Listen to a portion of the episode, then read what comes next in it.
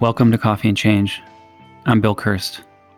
As a business professional, a U.S. veteran, a lifelong learner, and an active listener, I help others navigate, understand, and adapt to our ever changing workplace and world. As a third culture kid, I call many places home. Presently, Seattle is where I explore my creativity through the power of words and images. In this podcast, we journey with our guests gaining knowledge and inspiration from their stories.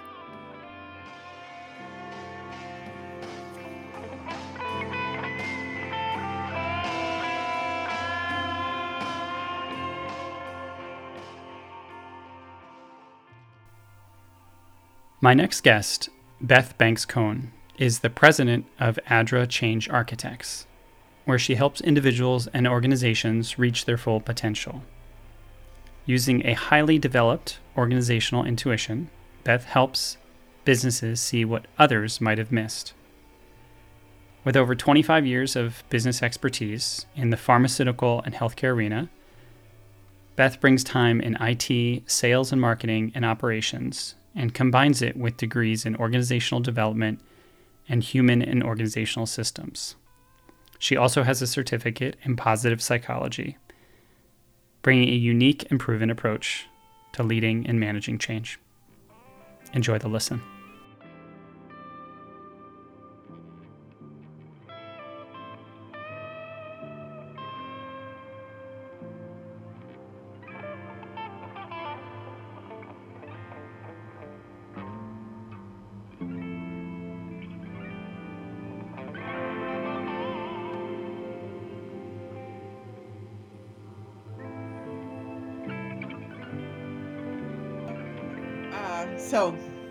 My name is Beth Banks Cohn, obviously, and I've been working in the change space uh, since uh, since the '90s, and I oh probably even before that, probably yeah, I say uh, late '80s or uh, in the '90s, and and uh, the reason I got into it was I was actually teaching personal computer software when personal computers were just putting being put on people's desks. And i was fascinated by sort of the havoc that it was wreaking.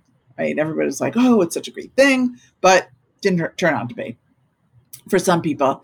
And so I got really interested in this whole idea of change, and uh, and because I was because I was teaching the software, it, it gave me a really great opportunity to have a lot of conversations with people who were trying to figure out how this all worked. And so that sort of was my introduction into the into change.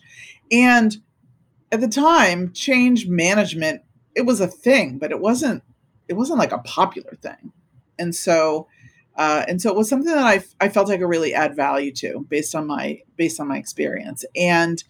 Uh, and so I, I worked mostly from an IT perspective because I was in the IT department. I worked mostly on implementation of systems, and uh, and I really I, I really saw how change impacted organizations at lots of different levels. So it wasn't just the computer, but it was also did people read? You know, could people read the computer screen? And uh, you know, when they started putting it out on shop floors and manufacturing, and and so and I'm and so I was endlessly fascinated.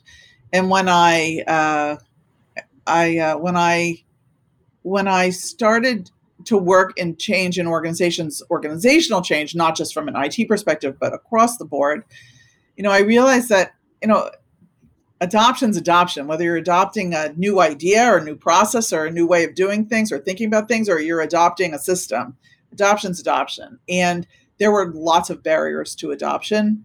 And uh, and often organizations would say, well, eventually everybody will get on board and we'll just move forward. And it was it was never it was sort of never the right thing. And then and then and then uh, and as I was able to have more influence, being able to show how um, how the decisions that leaders make impact change in their organization and how there is that adoption or not adoption and how that directly affects their bottom line one way or the other and how if they if they did different things at the beginning they'd have better outcomes at the end. There was this idea and i still think it exists uh, among leaders that there's like this and then a miracle occurs and then maybe it works that goes along with change and it, it doesn't have to be that way. And so and so you know and so that's why i've worked in i mean i've worked in change like i said since the late 80s it's it's a long time to to focus but it, it's it's my thing. I'm i'm great at this. Like it's it's something that i'm really great at. Like i i can go into an organization i can i can figure out what's what's holding them back and i can help them to remove the barriers. It's it's not that hard for me. I know it's my special gift and and so i i love using it for for that reason. Uh, and uh, and and sadly there's still work. So you know I, I have conversations today that i thought i'd never have again because i thought we learned our lesson. Yeah. and what i've realized is is that people learned their lessons but they didn't pass it down because it wasn't as important to them and now we have to we have a whole new set of leaders that have to learn the, that lesson over again yeah, you know, it's interesting um, when people have been at this as long as you have and I have. The, we see the pendulum swing both ways, right? And I think I think we're on. I might be on my third return. You're probably on your. I mean, I know. It's like we see it. And to your point around people, people remember these things. Organizations do not, and organizations right. are collections of people. But it's that. Um, you know, one of the things that you talked about on a previous episode that I heard. You talked about the cognitive barriers, right?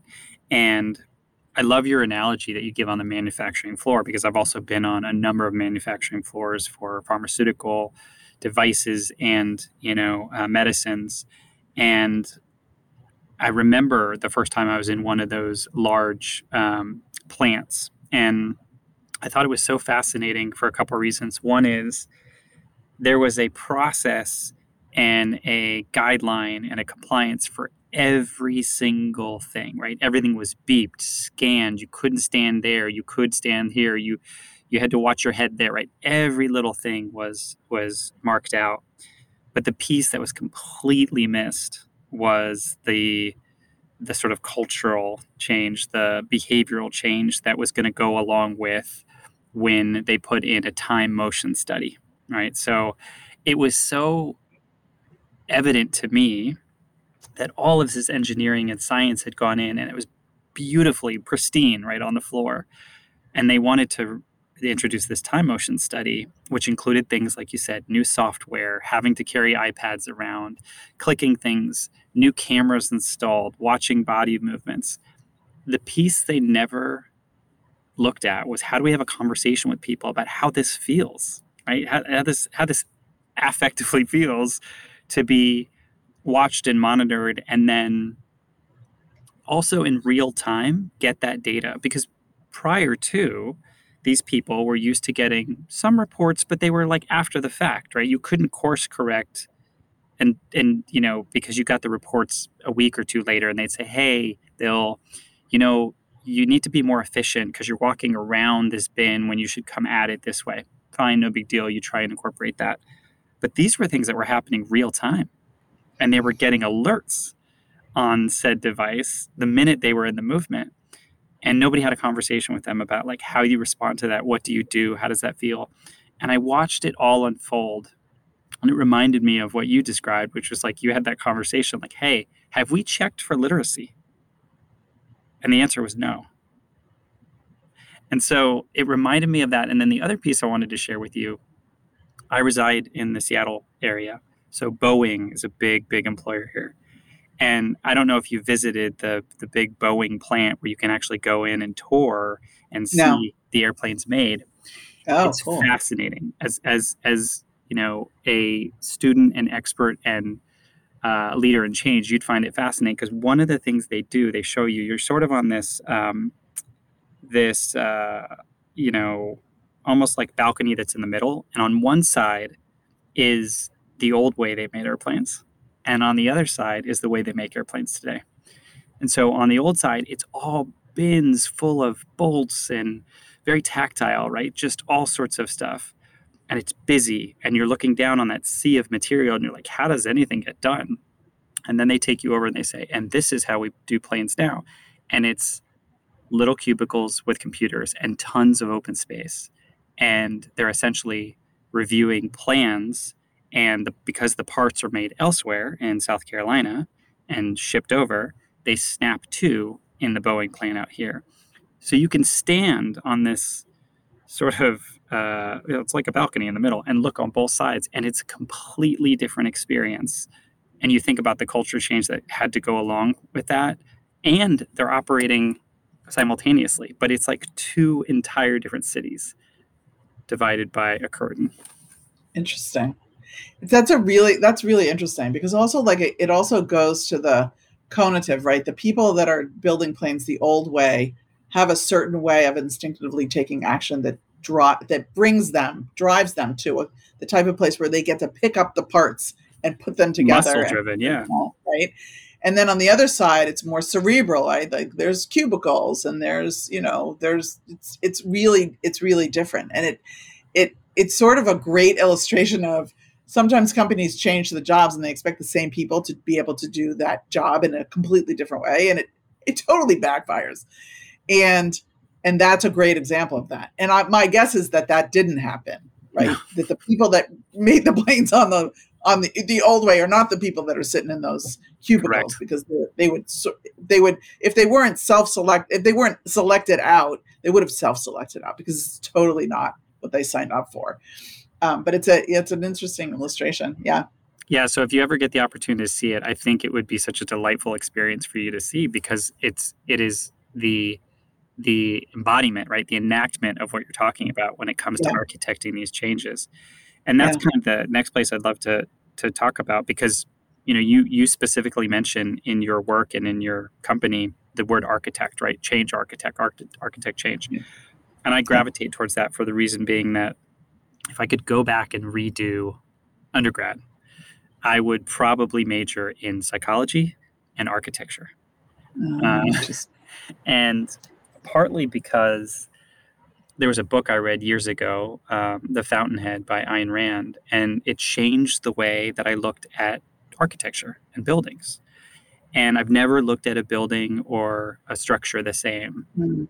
And it also is this kind of, you know, symbol for vision and change and expecting people to behave differently and it happens all the time. We build buildings all the time. We we uh, you know build causeways and pathways.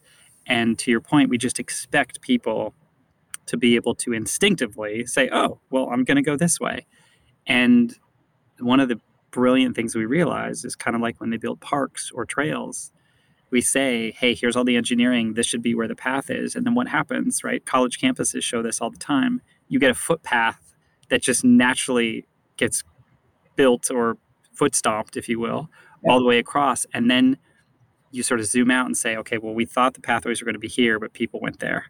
And right. things like city planning and civics, um, civil engineering have always fascinated me because at the heart of it is human behavior.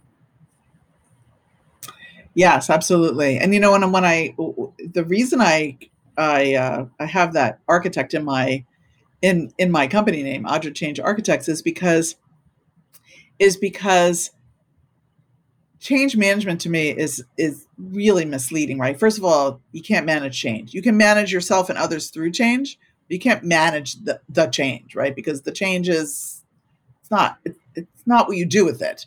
And so from an architectural perspective, like uh, when I when I asked clients when I first started out, I had a few uh, uh, clients and and I said, you know, how would you describe what I do? And they said, oh, you architect, yeah. like you're our architect, like you build the framework, the structure, and then we and then we are the people that inhabit that change. Yeah. And that's exactly that's exactly what you're t- what you're talking about, and it it it's a way of looking at change that isn't trying to manage it. Like when mm-hmm. I first got into it, that people be people would be like, you have to manage it. I'm like, no, no, no.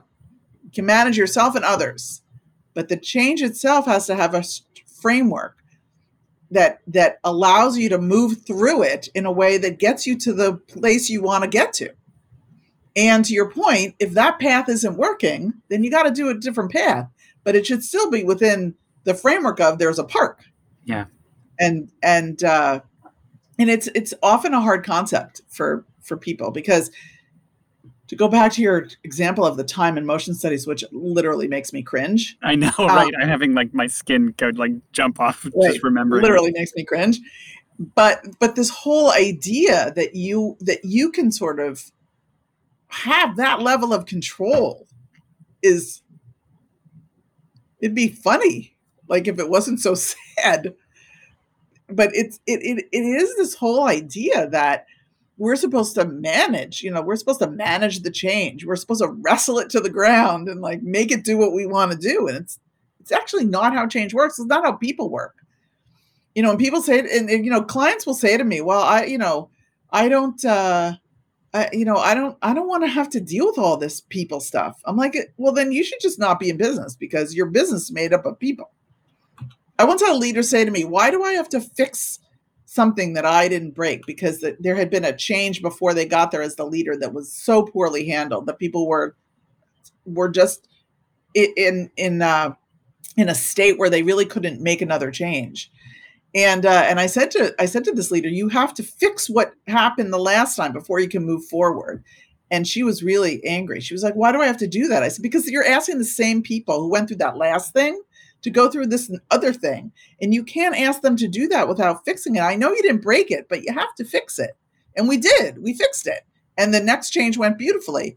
But there was this resistance that, like, that that that it that the change itself happened, and that it was devoid of people but people is at the basis of everything that we do with change. Yeah. So yeah, and I love your idea of managing in psychology, uh, majoring in psychology and and architecture because I think I think you're right. Like the whole idea of how you think about about change is people are at the core. This, I, I wish I had studied psychology. Like I have a PhD in right. human and organizational systems, and there's a little psychology, a little sociology, a little a little lots of things, culture and uh, but uh, but sometimes I wish I had studied more psychology because at the end of the day, it's it's it it it is the thing that gets in the way the most.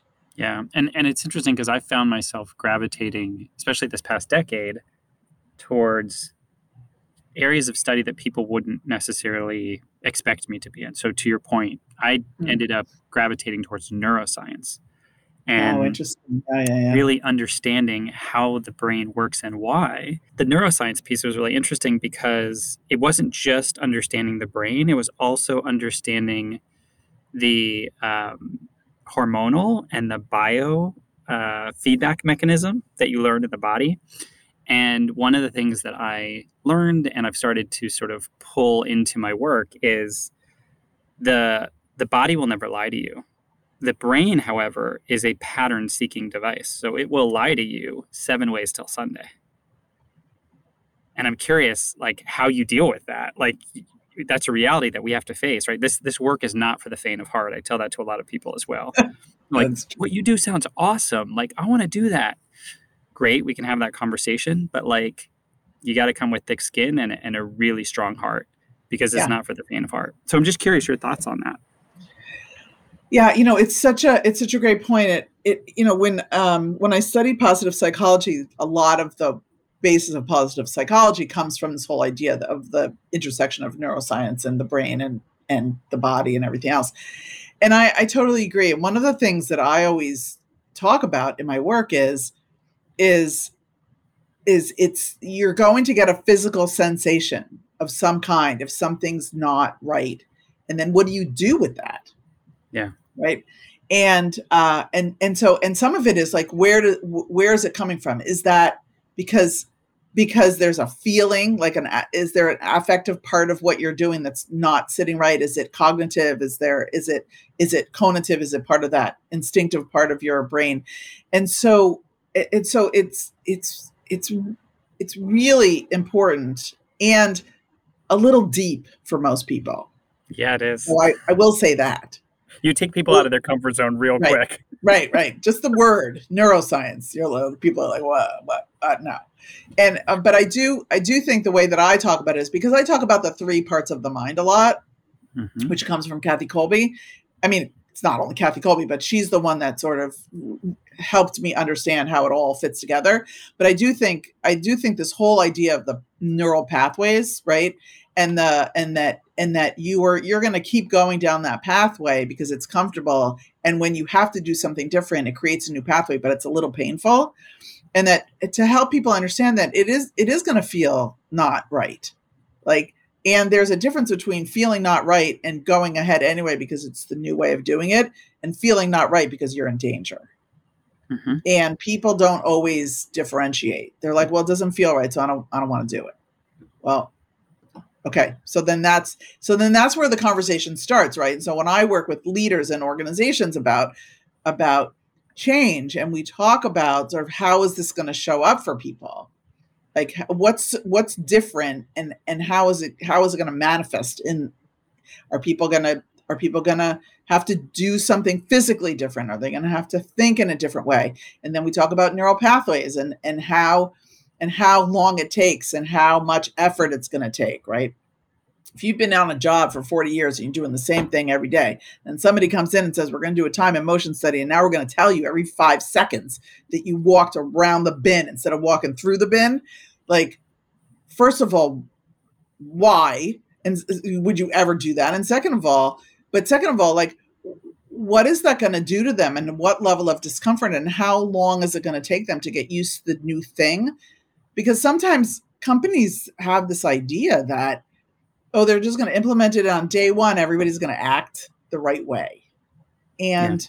it doesn't work that way at all. Like I, I always say, you tell me what happens on day one. Yeah, exactly. That's when I'm interested. Is like, right. You tell me what happens like, on day one. I want you to lead me through what's going to happen. And then when they start saying to like they're telling me what's going to happen on day 40, right? I'm like, no, no, no, that's day 40. Day what's going to happen on day one? Yeah and it changes the conversation.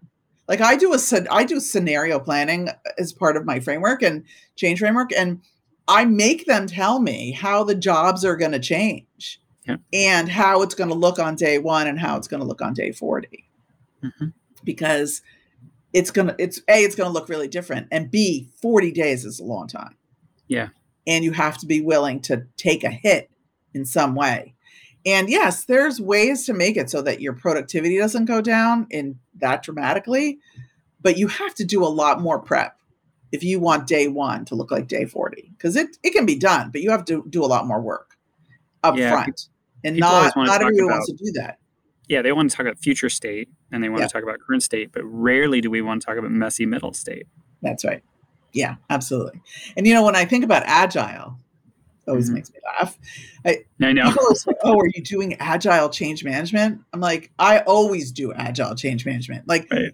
we didn't call it that. We just called it change management. But, but, but it's like the the agile piece of it is if if you're doing it wrong, which often at the corporate at the corporate not on the shop floor level, not in the IT department level, you're doing it wrong. It's you've basically sent people into the state of not actually knowing what the hell they're doing, like for a really long time. So yeah, to you it looks like, oh, we're doing a sprint and we're doing a sprint and we're doing a sprint. But to other people, it looks like, oh my God, I don't know what to do. I don't know how I'm supposed to do it. I feel terrible. I'm not successful. I'm not, there's so many bad things that happen when you're trying to apply a really great IT principle to not IT stuff. Yeah. And, uh, but it's, but the whole idea of agile change management, to me, agile change management is we create a plan, we start working the plan, the plan's not working, we know it's not working because we're getting feedback all the time because we put that mechanism into place. And so we make a change based on it. And then and then we see if it's working. And if it's working, we leave it and we concentrate on something else that might not be working. And so we fix it all along the way. But we go in with a fully baked plan yeah. Like I once talked to not that long ago, I talked to someone who said, "Oh, well, we do we do agile. We're we're changing the we're changing the performance management system, but we're doing it agile. So we're just we're just we're just doing a little piece of it." I'm like, "You don't have a plan for the whole performance management system? Like, do you do you understand like what that does to people?" Mm-hmm. And I'll just say this. This is what I, I I didn't do work on it, so I could say whatever I wanted. But I was like, I'll just say this: like, don't ever mess with people's paychecks no. Rule number one. Rule number one. And the fact that and but she said to me, "Oh no, we're just it'll take a few years. We'll we'll figure it out." I'm like, "Oh, I'm not along for that ride." Mm-mm. Yikes.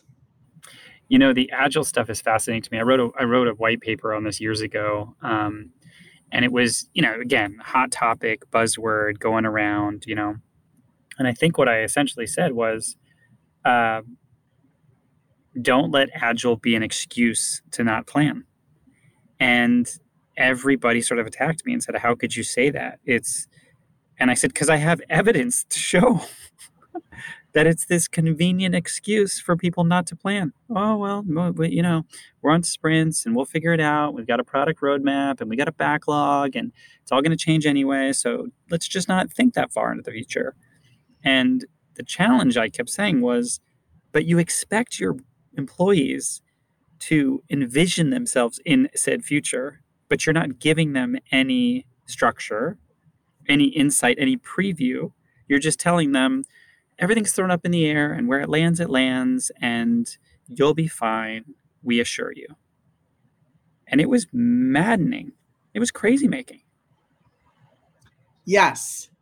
Yes absolutely. And you're right. It, it is it is this whole idea that you don't have to plan if you're doing agile it's like a weird which i don't understand at all coming out of the it world um, but I but I also think like what you what you said like about this whole idea that you want people to envision it the future, but you can't even show them what it looks like.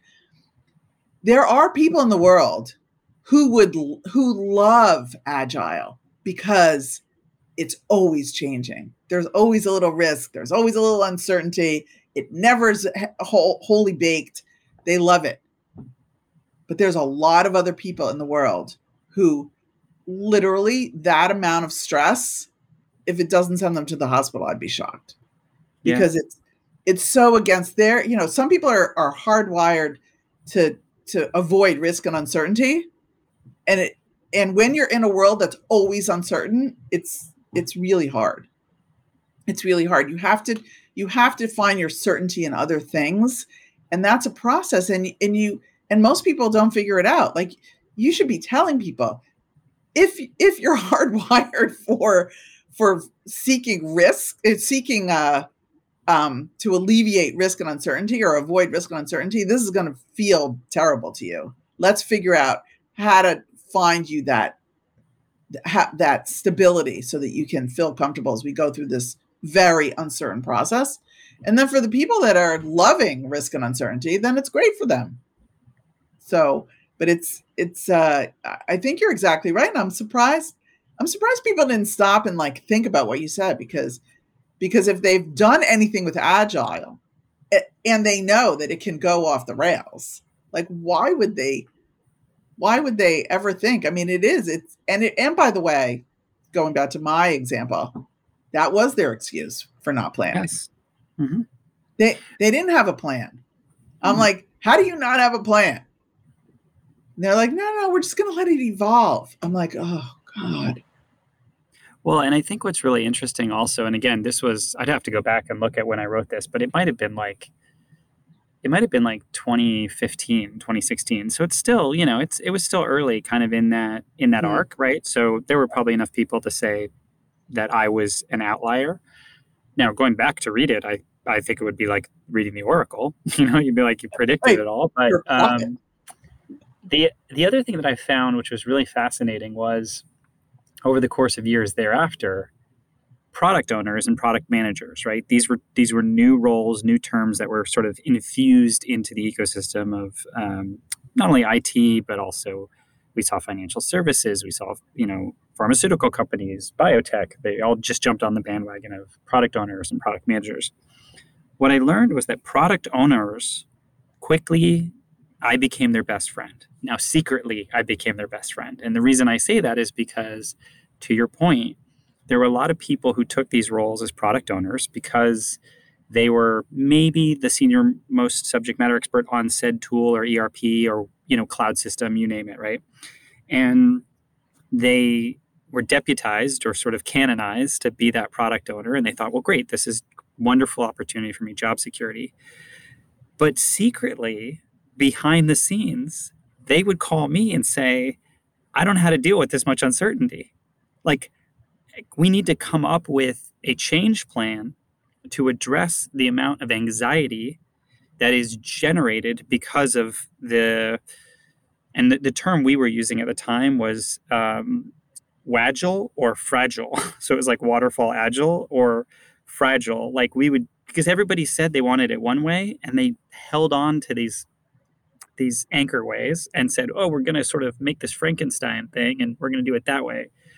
And it further made people miserable. And so I would have these backdoor conversations with product owners and product managers, and they'd say, How can we make this less painful for them and for their team? And I quickly became their best friend and coached many of them. And they became kind of juniors and change, right? Juniors and change leads. Um, and it was those partnerships that I had with those people, all in secret, that made the project successful. Because as you know, we're not in this work to be out front. If you're looking for glory, you're in the wrong line of work. That's true.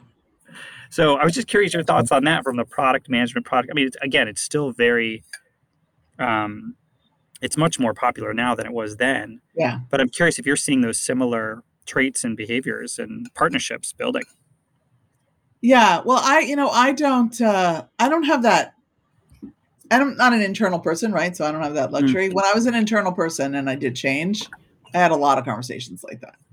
Not just about product management. It was just about we're we're about to do this thing and we we know it's going to put a lot of uncertainty into the process and we know it's going to change a lot of things for people. And although on the this was my this was a big conversation I used to have on the surface this looks really positive but it's not positive for everybody right and so uh, so then you know help me figure out how we're gonna how we're gonna do that and yeah. uh, how we're gonna mitigate all of that and uh, and i worked a lot with sales forces yeah by virtue of sales forces also with marketing around just just that whole idea that sales forces hate uncertainty right mm-hmm.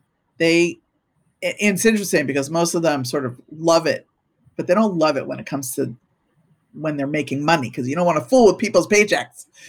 Um, and so uh, they would get very risk averse when it came to when it came to um, was this going to really affect their affect their pay, and uh, and and it is this whole idea that if you're going to create that much chaos, you you have to have a plan about how you're going to mitigate the chaos.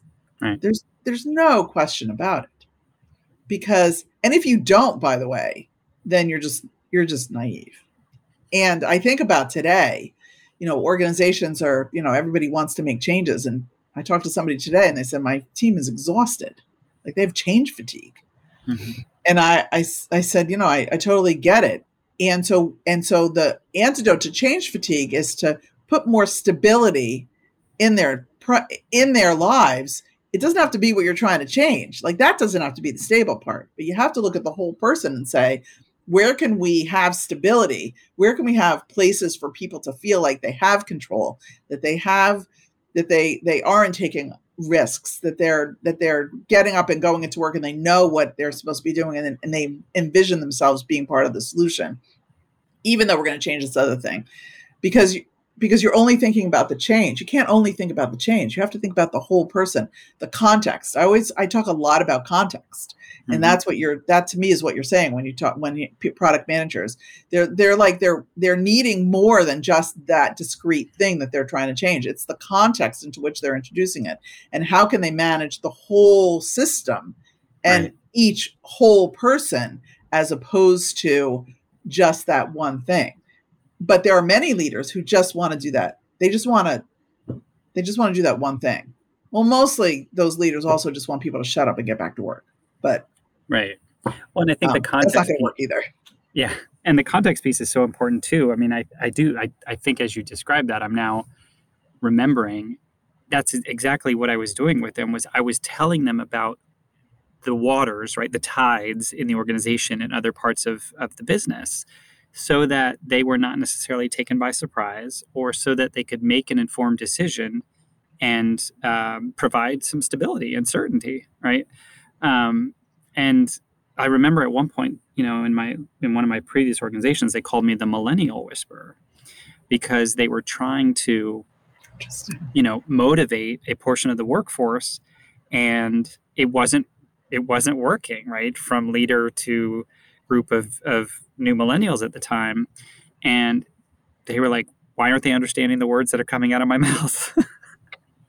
and I said, "Well, I think what we're missing here is a great dose of context and the why and connecting the dots and the story. We're missing the story. And and a few people said, I don't need to be storytelling. I just need to tell them. I said, okay, well, how about you let me go in and um, and I became this bridge, right? I became this sort of talker, like between the two. And what was really fascinating was then leaders would look and say, "Well, they're doing what they're doing what I want them to do." I said, "Yeah, they're capable of it. Absolutely, they're capable of it. They just needed a little more context, and they wanted to hear your perspective from where you sat and what you cared about and why this was important to you, and connect those dots." And some leaders, you know, said, "I'm not. I, am not in the business of sharing that." Okay, fine. Um, how about I do that for you? We get the same outcome. Um, and so it was really fascinating to sort of see that emerge over time. Um, and I'm, i mean, I'm, I'm grateful because, again, to your point, right, we're seeing pendulum swings both ways. And what's in the middle of those pendulum swings are the exact characteristics, capabilities, and capacity we're talking about that we bring, no matter the challenge, right? Yes. You know, and it, it is it is one thing I have to say that this work really does prepare you for that, right? It prepares you because because at some point you've seen a lot. And I, I never say i've seen everything because every time something new comes up. Um, but i do think i do think we've seen a lot. And i think i think i love your example of being the millennial whisperer right? Because i do think how we approach people has had to change as the people have changed right? So we mm-hmm. used to say from a cognitive perspective oh we're just going to tell them the what like what we're doing. We have to tell them, we have to tell them again, then we have to train them. Like that's all cognitive. You can't get away with that anymore. No. Because you not only do you have to tell them the why, you have to give them a chance to evaluate it for themselves. Like it's not just enough to to your point about, you know, telling the the perspective of the leader, but they they want to know why you didn't choose the other thing. Yeah, they want to know the why and the why not. Right. Exactly. Exactly. The why and the why not. Exactly. And and they want to evaluate it and they want to say, well, okay, so I agree or not agree. You know, I've written for a long time about um, the different kinds of um, resistance to change. And there's one where they don't agree with you and they have really good points, right? They're resisting the change for really good reasons because the way that they look at it is they think you should have gone the other way. Mm-hmm. And the only way to get that person on board is to is to really have a good conversation and allow them to see that yes you've considered all these things but you've decided to go this direction. And that's as a leader that's your job that's your role. Yeah. and they may not agree with it but at least you've given them the courtesy of understanding it. More and more that used to be like one category. More and more that's the category that eh, especially millennials. They're mm-hmm. they're not going to follow you blindly and and by the way, thank God. Right? Right. They're they're like giving voice to all the things that we wished we could have given voice to when we were young in our careers. And and I think it's I think it's so important that we need to realize that people evolve and the way that we deal with people has to evolve. Like you can't you can't people are not going to shut up and get back to work. And you can want that, but people are going to vote with their feet. And people vote with their feet a lot more often today than they used to. And we see that even with the companies that made people come back in the office and people just started resigning because they're not coming back in the office because you you've not even given them one compelling reason because they've been working at home for so long and there's no reason in their mind. And you've not gotten them to that evaluation stage where they can say, this is the why and this is the why not. And okay, I don't necessarily agree with it, but I understand where you're coming from. And so, okay, so I'll show up. You just told them they have to go back in the office. People were like, nah, I opt out. I'm going somewhere mm-hmm. else. Yeah, you know, it, it reminds me one of the mic drop moments that I heard in my career from a millennial speaking to someone who was probably Gen X. I could I could probably put them in that category. Um, you know, said Gen X leader is is quite vocally yelling at millennial and saying you have to do it this way because I'm telling you you have to do it this way. And this happened to be in the financial services sector. And on an open mic, you know, on a on a on a Zoom meeting, this uh, smart driven millennial said, "Oh, right. So I have to take the same steps that led us into the 2008 financial crisis. Is that what you're telling me?" and, and then that person continued to say, "We're in this mess because of you." So pardon me while I take a different route. And good for them. I was applauding that that person because they were right. Yeah. Yeah. Oh yeah, absolutely. I, there's there's no question about it. There's no question about it. And I think you know it's interesting because I think I think the pandemic and the millennials have really changed the game in a good way. And I think uh, I think I think companies are going to have to really look at how they change in new and different ways. Like I have more conversations today about this whole idea of the three parts of the mind and the cognitive and the affective and the conative than I've ever had before with people actually being interested in talking about it because they're not having success with the old ways and I think it's I think the I think the pandemic finally showed them that they really do need to change the way that they think about things. And uh and it's refreshing I mean, it's really refreshing. I mean, listen, I still have those conversations that make me just want to take a gun to my head. But you know, as a consultant who's been in my own business for almost 20 years, I I don't have to work with everybody anymore. No, you don't. You get to say and, no thank you. Yeah. And as I used to say when I first started out, I'd rather eat peanut butter and jelly sandwiches three times a day than work with that person. And that and and that's also personality. Like I know that's me. Like I know I know why I'm, you know, that I know that it's part of my personality, but I, I do think, I do think that, I do think that people that are evolving, to your point, going back to talking about the brain and neuroscience, people that are evolving are the people that are going to survive this and thrive and thrive in this new, this new normal, so to speak. I call it totally. the new abnormal, but it's the, yeah. it, it's the new, it's the way we are. And, and, uh, and there's no, there's no reason not to and it's part of that change it's part of that evolution. And if you really want to get yourself out of the the the terrible middle until you get to the, like where you're really wanting to go uh, if you're if you're inspired enough to do that you really have to do have to look at things differently. The old ways aren't going to work. Yeah. So yeah, yeah, yeah what got you to the 2008 financial crisis isn't going to get you out of it that's for sure. Yeah that millennial was right. are they still employed? Because they because have since moved on. Um, no, yeah. they they you know they weren't impacted by that statement, but okay. they chose right to your point. They chose to vote with their feet. Yeah. Um, they weren't seeing enough change in the financial services sector, and they chose to go somewhere else uh, where they can make that change uh, stick and land and be impactful in people's lives. And good for them. Yeah. Oh yeah, absolutely. Absolutely. And I, I love that people vote with their feet now because I mean, I grew up in a time where you sucked it up and went back to work. Yeah. And I, it's one of the reasons um, I stayed in this work for so long because I felt like I needed, I felt like people, employees needed an advocate for doing it the right way. And as an internal, as an internal person that did change, I was that advocate and I really stayed in it for that. And then, and then when, uh, when my job was eliminated because you know you should always eliminate your senior change person's job when you're making massive change right? So they eliminated my they were merging two companies together they eliminated my position and and uh, and i thought okay well i can't be an internal advocate but i can still get to leaders to be an advocate for people that i don't know. They're not my they're not my fellow employees but because because they really people really do need an advocate for having change be done the right way. And we're not doing it the right way enough for people for them not to need people like you and me.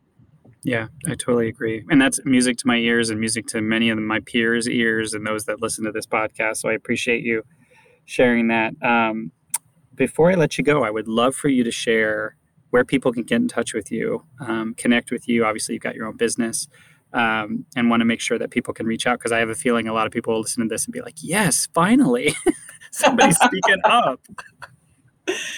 Yeah. So I, uh, so of course I'm on LinkedIn, Beth Banks Cohn PhD. and uh, and I'm I'm I think I'm the only Beth Banks Cohn PhD, so I think that'll be easy. And then also people can email me. Uh, just put heard you on the pod, you know, heard you on Coffee and Change or heard you on Bill's podcast um, in the subject, so I'll I'll definitely pay attention to it. And my email address is Beth B E T H at adrachange.com, A D R A change.com. One word. Awesome. Thank you so much, Beth. This was a great conversation. It reminds me of the importance of each one of us that do this work uh, is a quiet rebel. And thank goodness we are.